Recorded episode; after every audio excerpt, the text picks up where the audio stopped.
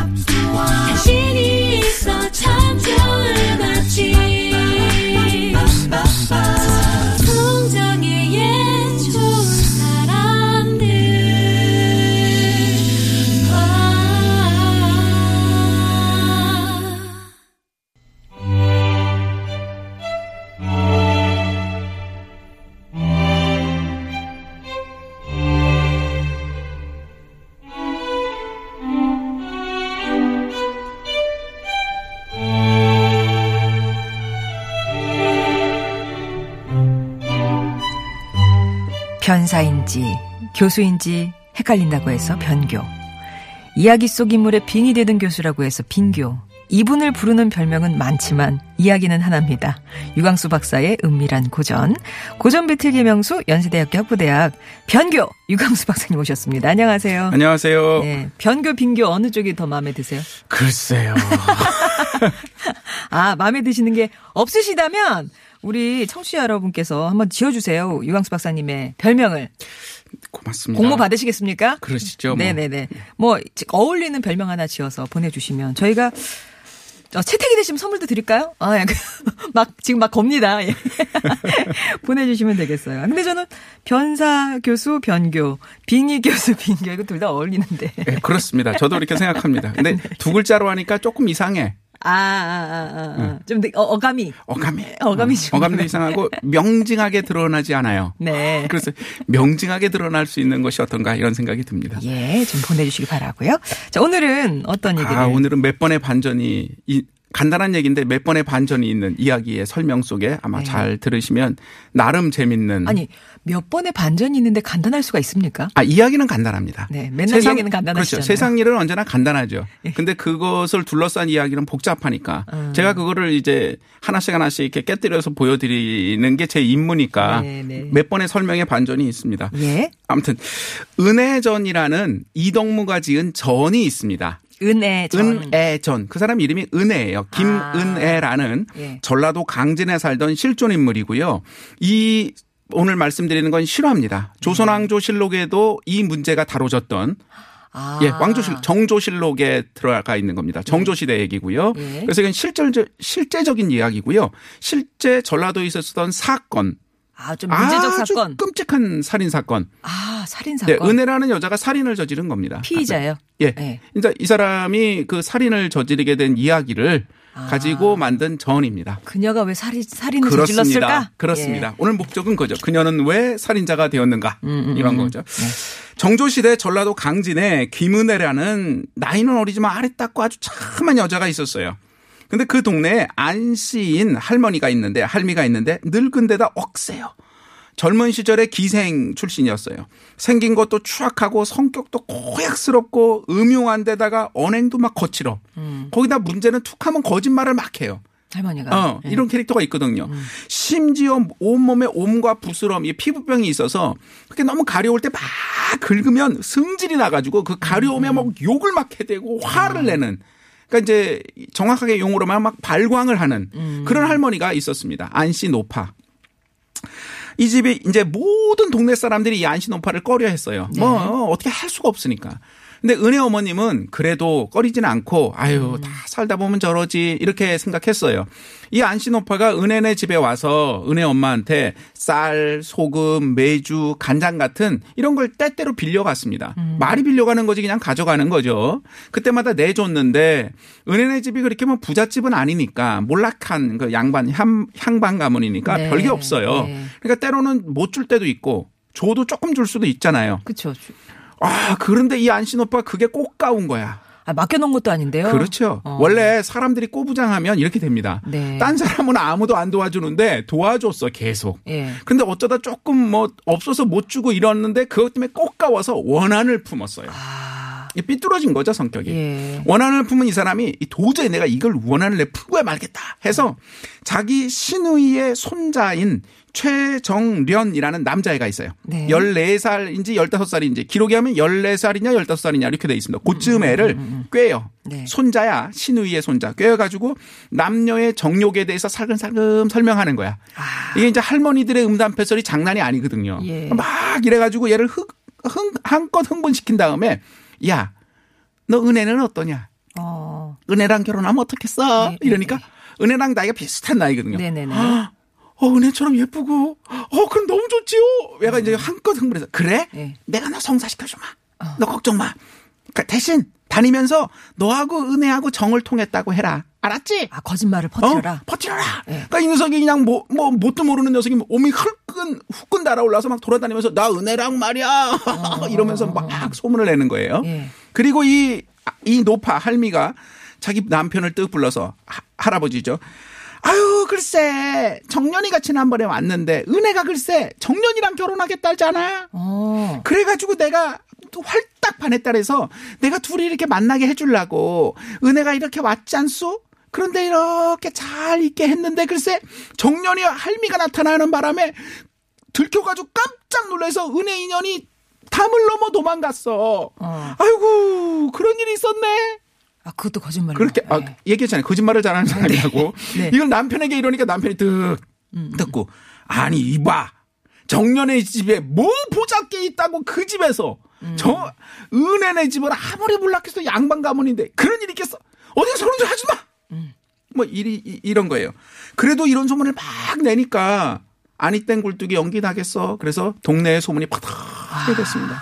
참 소문이란 게 그래요. 네, 그럼요. 음. 은혜는 하루 아침에 음란하고 음탕한 이상한 여자가 됐고 결혼도 못할 뿐만 아니라 예. 어디 얼굴도 못 들고 다니게끔 된 거예요. 벌써 정을 통했다고 했으니. 어, 그렇고 뭐 예. 이제 뭐 온 동네 아유, 그리고 수근수근수근 하잖아요. 이게 참 문제적인데. 그런데 김양준이라는 사람이 그 동네 살았어요. 어디나 또 진중한 분이 있거든요. 예, 예, 예. 자기가 보니까 은혜가 그럴 사람이 아니야. 이 거짓말인 것 같아요. 그래서 의도적으로 은혜랑 결혼을 합니다. 은혜가 참하고 괜찮은 사람이다. 그래서 아. 결혼을 해요. 예. 그래가지고 같이 살게 됩니다. 그러니까 정말 이 사람 입장에선 자신을 은혜 입장에선 자신을 알아주는 남자를 만나서 행복하게 사는 거죠. 네. 그런데 이 할머니가 가만히 있질 않아요. 승질을 내면서 아니 정년이하고 처음 중매를 서면 약값을 내가 몸이 아파서 정년이가 약값을 내준다고 그랬는데 어. 윤혜년이 결혼한다고 해놓고 배반을 해가지고 딴 놈하고 야이 놈하고 네, 이런 네. 그래서 정년이가 약값을 내가 안 주니까 내가 병이 더 났다. 어. 이 은혜 인연은 내 철체인지 웬 수다 인연아 뭐 이러면서 막온 예. 동네를 다니면서 폐악질을 해대는 거예요. 근데 사람들이 그렇게까지 말하니까 동네 사람들이 아 그러면 안 되지 그런 아유 저 문제가 많구만 저런 고연 일 있나 에이 이런 일이 결혼하고도 1, 2년 2년이 쭉 지납니다. 아, 정말 즐기시다. 즐기죠. 예. 그 은혜는 계속 참았죠. 그러다가 기록에는 무슨 일인지 안 나오지만 다시 할미가 아주 입에 담을 수 없는 엄청난 소문을 떠벌리고 다닙니다. 무슨 소문인지 안 나와 있어요. 아, 내용은 예, 그냥 네. 새로운 소문을 떠- 떠벌리자 은혜가 드디어 참을 수가 없어서 결단을 합니다. 2년 만에. 예. 초저녁에 부엌칼을 들고 치마 속에 이렇게 파서 허리춤에 꽂고 찾아갑니다. 찾아가가지고 네 어제의 모함은 그전보다 더 심하더구나. 내가 이 불을 풀겠다. 이 칼을 받아라. 그런데 이제 그때 묘사가 이렇게 됐는데 할미가 이제 옷을 벗고 쪼그랑 해가지고 있는데 할미가 앉아 있었어요. 네. 할미가 빤히 올려다보면서. 야 너처럼 가늘고 약해 빠진 게 뭘 할 수 있다고 찔러 찔러봐 찔러봐 아 원문 그대로입니다 예. 원문 그대로 찔러봐 그랬더니 은혜가 진짜 더 분노에 차가지고 이제 찔 칼로 찌릅니다. 진짜 찔렀어요. 예 찌르는데 한두 번 찌른 게 아니라 여덟 번 이상을. 그래서 여기 묘사가 굉장히 리얼한데 예, 방송용이 아니어서 어, 생략하겠습니다. 예. 뭐 그냥 계속 막 여기저기 막 찔렀다. 아무튼 너무 극악하게 찔렀다. 이렇게 돼 있습니다 그리고 나서 화가 풀리지 않아서 내가 정년이 정년이 이 아, 그 사람 이놈 이름이 왜 하필 또 그래. 그러니까 내 이놈도 죽이러 가겠다 그러고 네. 막 생각해보세요 온몸에 피치를 하고 부엌칼을 들고 여자가 옷이 풀어진데 팍 가는 거죠. 은혜가. 어, 은혜가 가다가 정년이 엄마를 만나요. 그래서 팔을 붙고 아이고 제발 살려주게 걔가 뭘 알아서 그렇게 나 제발 분 좀 풀게 막 이래 이렇게 얘기를 해서 길가에서 이미 살인도 한 번 했고 달려가다 보니 분이 분이 풀려서 참고 어, 돌아가게 됩니다. 네. 이때 은혜의 나이 18살입니다.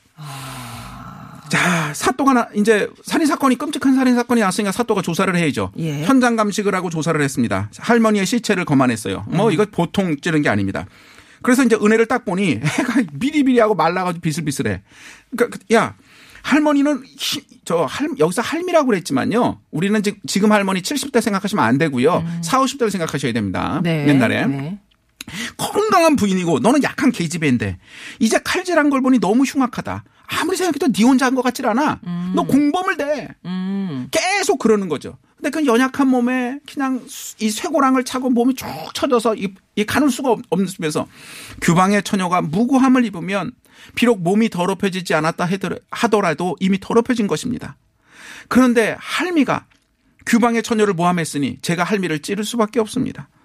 제가 비록 세상 물정은 모르나 사람을 죽이고서 나면 관가의 소문이 안 날리 없고 그것이 큰 죄이므로 나 역시 죽을 것을 모르는 것이 아닙니다. 그러니 누가 나를 도왔겠습니까? 저 혼자 한 일이 맞습니다. 다만 이 일의 공범자인 이 일을 일으킨 정년이 그놈도 잡아다가 때려서 죽여주십시오. 어 이런 얘기를 하는 거예요. 사또가 보니 얘가 하는 말이 너무 바르고 상황이 그래. 네. 이거 어쩔 수가 없어. 그래서 이거 놓아주고 싶어도 아니 살인자를 어떻게 놓아줘요? 그렇죠. 보통 살인자도 네, 아니고 네. 이거 계획 범죄 아니에요. 그래서 이러지 못하고 저러지 못하고 있다가 에이 안 되겠다. 그래서 관찰사 상급 기관인 관찰사에게 이 사건 을 올려버립니다. 아. 근데 관찰사가 쭉 보니까 또 다시 이제 걔를 불러서 신문을 합니다. 똑같은 얘기. 너 공모자 있지? 야 너처럼 비리비리하고 약해 빠진 게 어떻게 해? 말이 안 되잖아. 이렇게 끔찍한 거를 너 바른 대로 말해. 이러면서 계속 신문하기를 아홉 번 끌어내서 신문했다 아니라고 그러면 또 집어넣고 막 이러기를 하면서 시간이 계속 흘러갔습니다.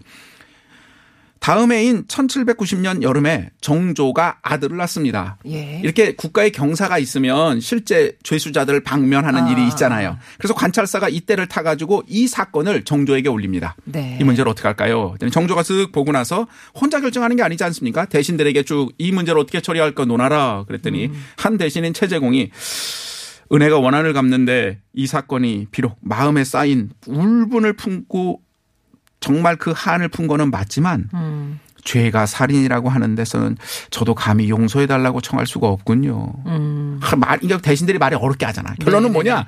이거 살인죄여서 용서가 안 돼. 정상 참작은 되나? 이거 법에 의하면 안 돼요. 이렇게 얘기한 겁니다. 네. 그들이 정조가 판결을 내립니다. 여자가 음란하다는 모함을 입었음인데 이것은 천하의 지극한 원한이다. 저 은혜처럼 강단 있는 여자라면 차라리 옛 사람 자결을 하고 자기 스스로 끝낼 것이다. 그러나 자기 스스로 죽기만 한다면 자기의 결백을 증명할 길이 없다. 아. 그래서 할멈의 살을 도려낼 정도로 온 고을 사람들에게 나는 그렇게 음란하고 잘못된 더럽힌 적이 없다는 것을 스스로 증명해냈다. 그러면서 동서고금의 옛날 사람들이 막 이랬다는 얘기를 쫙 하면서 이 정도면 상을 주질 못할 망정 뭐 이런 거고 게다가 은혜는 원한을 참고 결혼을 했고 시집가서도 2년을 참았다. 그럼에도 불구하고 모함이 그치지 않았다.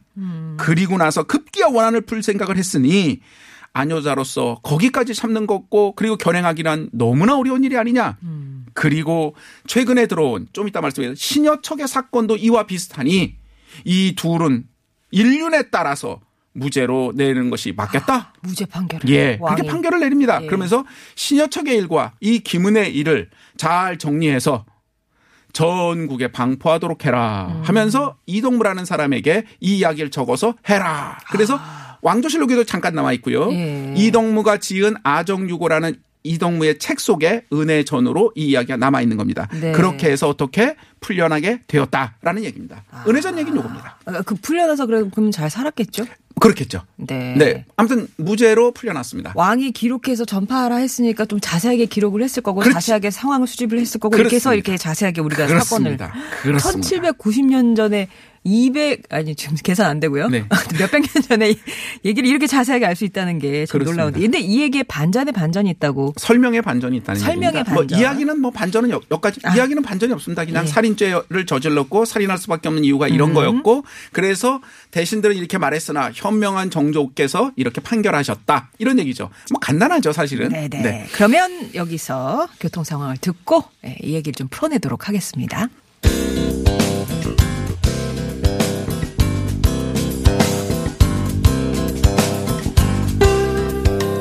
목요일은 여러분과 고전 속으로 여행을 떠납니다. 유광수 박사의 은밀한 고전. 오늘은 은혜전 이야기 만나고 있습니다. 사건 사고 정조 때 있었던 김은혜라는 사람이 그 할머니를 안씨 할미를 왜 죽일 수밖에 없었는가 여러 가지 그렇게 심판 끝에 어, 정조가 무죄 판결을 내렸다라는 그런 얘기였죠. 할미가 뭐 원한을 품은 건 말도 안 되는 거니까 일단 할미는 이제 제껴놓고요. 네. 그다음에 할미는 너무 극악했죠. 그렇다고 죽어야 되느냐? 지금 이제 미리 말씀을 드리면 현대의 법에 의하면 은혜는 무죄 방면이 될 수가 없습니다. 네. 예, 이건 당연히 그 고의로 살인을 한 거고 아주 엽기적인 살인을 한 겁니다. 그러므로 법의 심판을 받아야 돼요. 조선 시대도 법의 심판을 받아야 합니다. 그러나 이제 군주 국가니까 임금 마음이죠.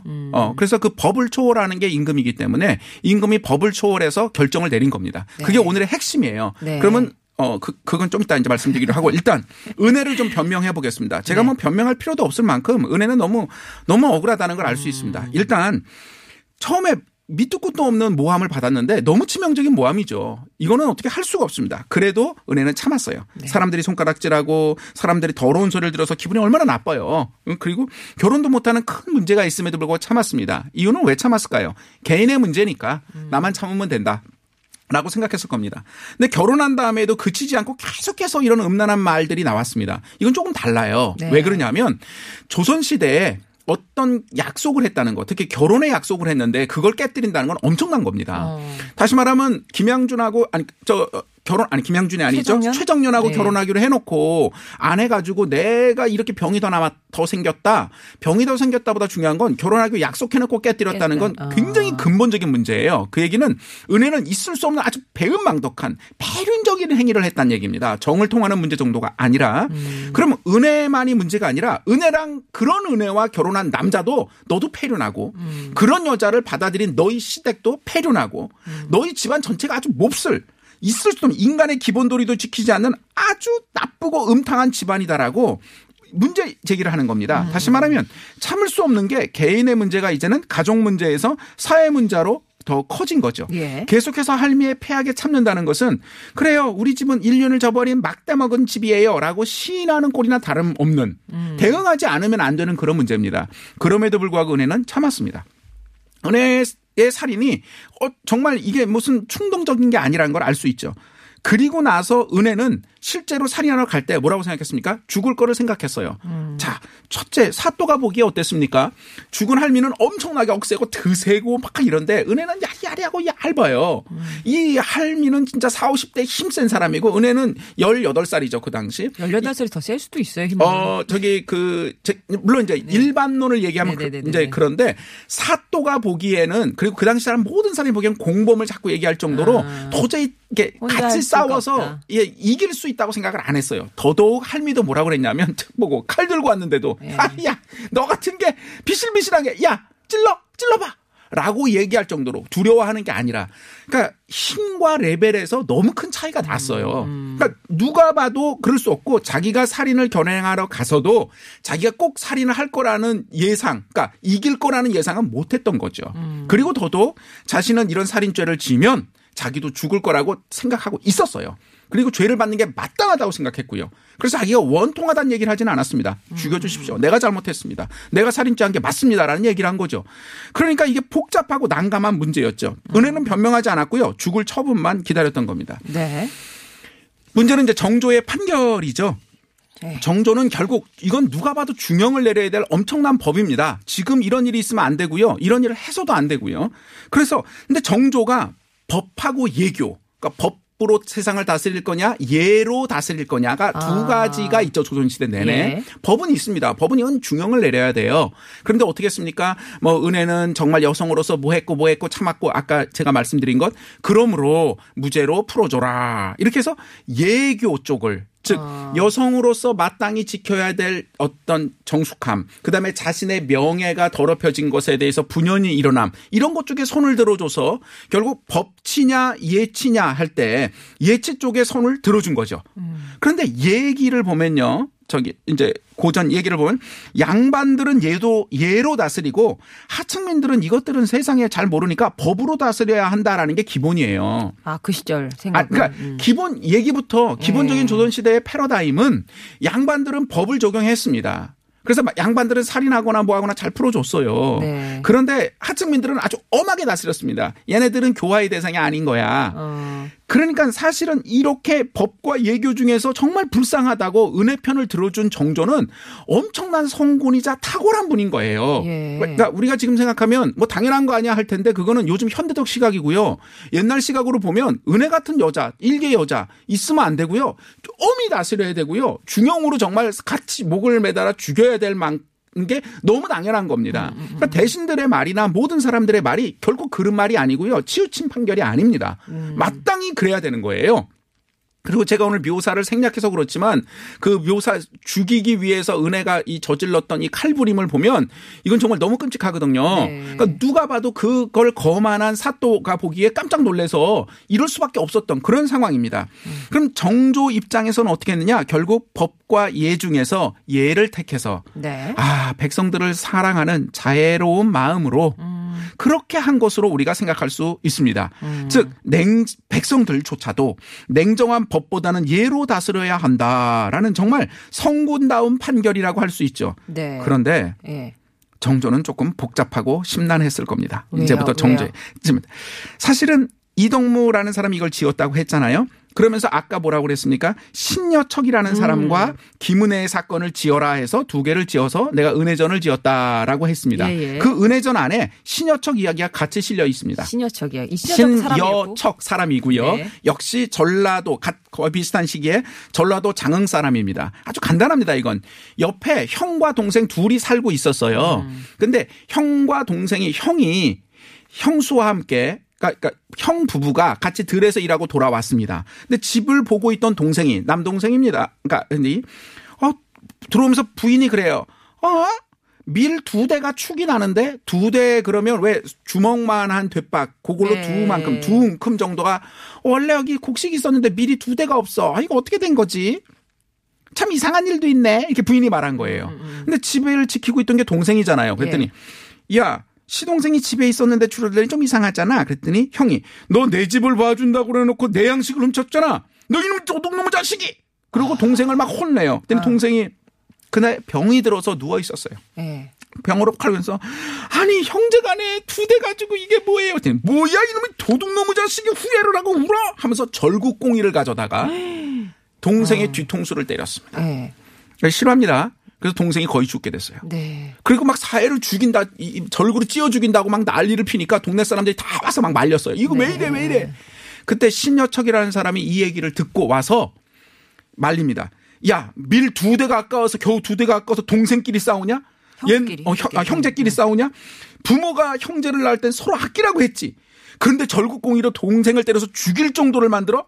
넌 짐승 같은 놈이나 다름없다 이놈아! 그랬더니 야, 내 동생 내가, 때리는데. 네가 뭔데 끼어들어? 네. 그랬더니 뭐야 이놈아 하고 그러면서 그 형이 신여척을 발길질을 했어요. 그랬더니 아. 너 발길질을 해? 오예, 니도 했으니 나도 하겠다. 그러고 발길질을 같이 했어요. 그런데 잘못 맞았는지 이 형이 맞아가지고 쓰러져가지고 아이고 아이고 하고 막 그러다가 시름시름 알았어요. 예. 그러다 다음 날로 죽었습니다. 급소를 맞았는지. 아. 그러니까 지금으로 말하면 법으로 말하면 미필적 고의입니다. 잡아 죽일 죽이려고 한 건 아니나 네네네. 분명히 죽였잖아요. 예. 미필적 고의엔 살인입니다. 그래서 주변에서는 쉬쉬하고 덮어뒀어요 마을 사람들이. 그러나 소문이 안 날 수 없죠. 한 달 후에 결국 관가에 가게 되고 신여척은 옥에 갇히고요 살인으로 죽게 되었습니다. 그런데 이 이야기를 역시 정조가 보고 풀어주라고 했던 거죠.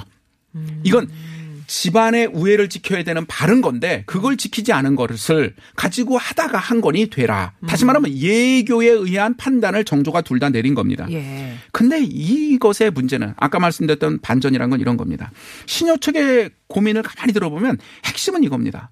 도대체 포졸들은 어디에 있었던 거냐. 아. 지금 현대라고 생각해 봅시다. 현대 여기저기 막 그 불량배와 조폭들이 막 여기저기서 싸움을 벌인다고 칩시다. 우리 어떻게 합니까? 112 신고하면 경찰이 즉각 출동하죠. 예. 그리고 그 문제를 해결할 겁니다. 응. 그렇지요?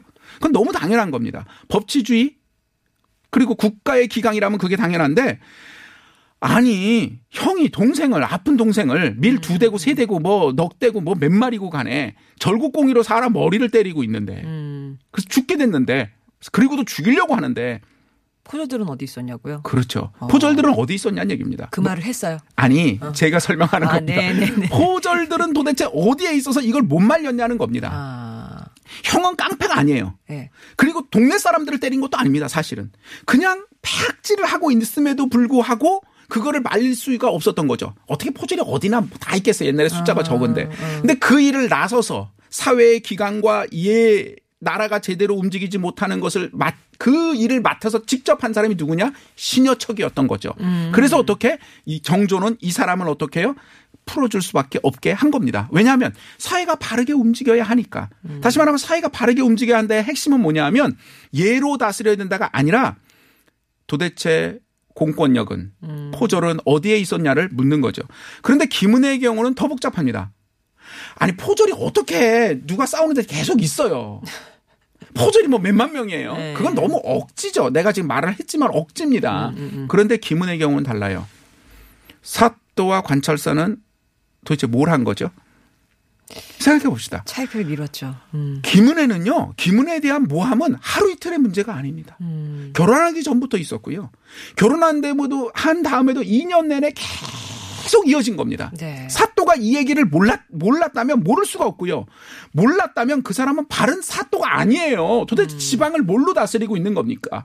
만약에 그랬다면 결단을 했어야 돼요. 할미를 잡아다. 너 거짓말 하지 마! 라고 할미를 혼쭐을 내던지 아니면 할미 말을 듣고 김은혜를 데려다가 너 네가 감히 음란하게 그렇게 딴 남자랑 결혼을 해? 하고 혼내던지 판결을 내렸어야 해요. 했는데. 마땅히 사또는 판결을 내렸어야 합니다. 왜 사또는 은혜를 풀어주려고 그 노력을 했을까요? 관찰사는 왜 아홉 번이나 하면서 시간을 차일피일 미루다가 좋은 기회를 따서 정조에게 올렸을까요? 자기들의 직무유기를 아는 거죠. 다시 말하면 은혜가 억울하다고 자기들은 생각했을 겁니다. 아니면 그 문제를 해결하려고 다가섰어야 됩니다. 아니면 은, 은혜가 억울하지 않다면 이렇게 시끄러운 사회 풍속을 교화시켰어야 됩니다. 음란은 큰 문제니까요. 그런데 아무도 해결하지 않고 신여척의 문제는 간단합니다. 순간적으로 일어난 어떤 돌발적인 사건이니까 그걸 다 알 수 없다는 핑계가 되고 사실 핑계가 아니라 그 진실이죠. 그러나 김은혜의 문제는 뭐냐면 장장 최소한 2년 이상을 끌어온 문제예요. 네. 해결하려고 맘만 먹었으면 해결할 수 있는 문제인데 아무도 해결하지 않았다는 얘기죠. 그래 놓고 대신들이 한다는 말은 원한이 깊은 것은 하나 허나 설사 그보다 큰 원한이 있더라도 이장에게 고발하고 사또에게 고발하고 관청에 가서 호소해서 죄를 다스리게 하면 될 일인데 제 손으로 복수를 하다니 용서할 수 없습니다. 이따위 소리나 하고 있는 거죠. 죄송합니다. 이따위. 아니 도대체 관정에서 왜 이 문제를 그동안 이 긴 기간 동안 하지 않았냐는 거죠. 그러고 이 모든 문제를 미루고 미뤄서 결국 정조 눈앞까지 온 겁니다. 와서도 정조한테는 그런 소리나 하고 있는 거예요. 네. 자, 정조의 심란함은 뭘까요?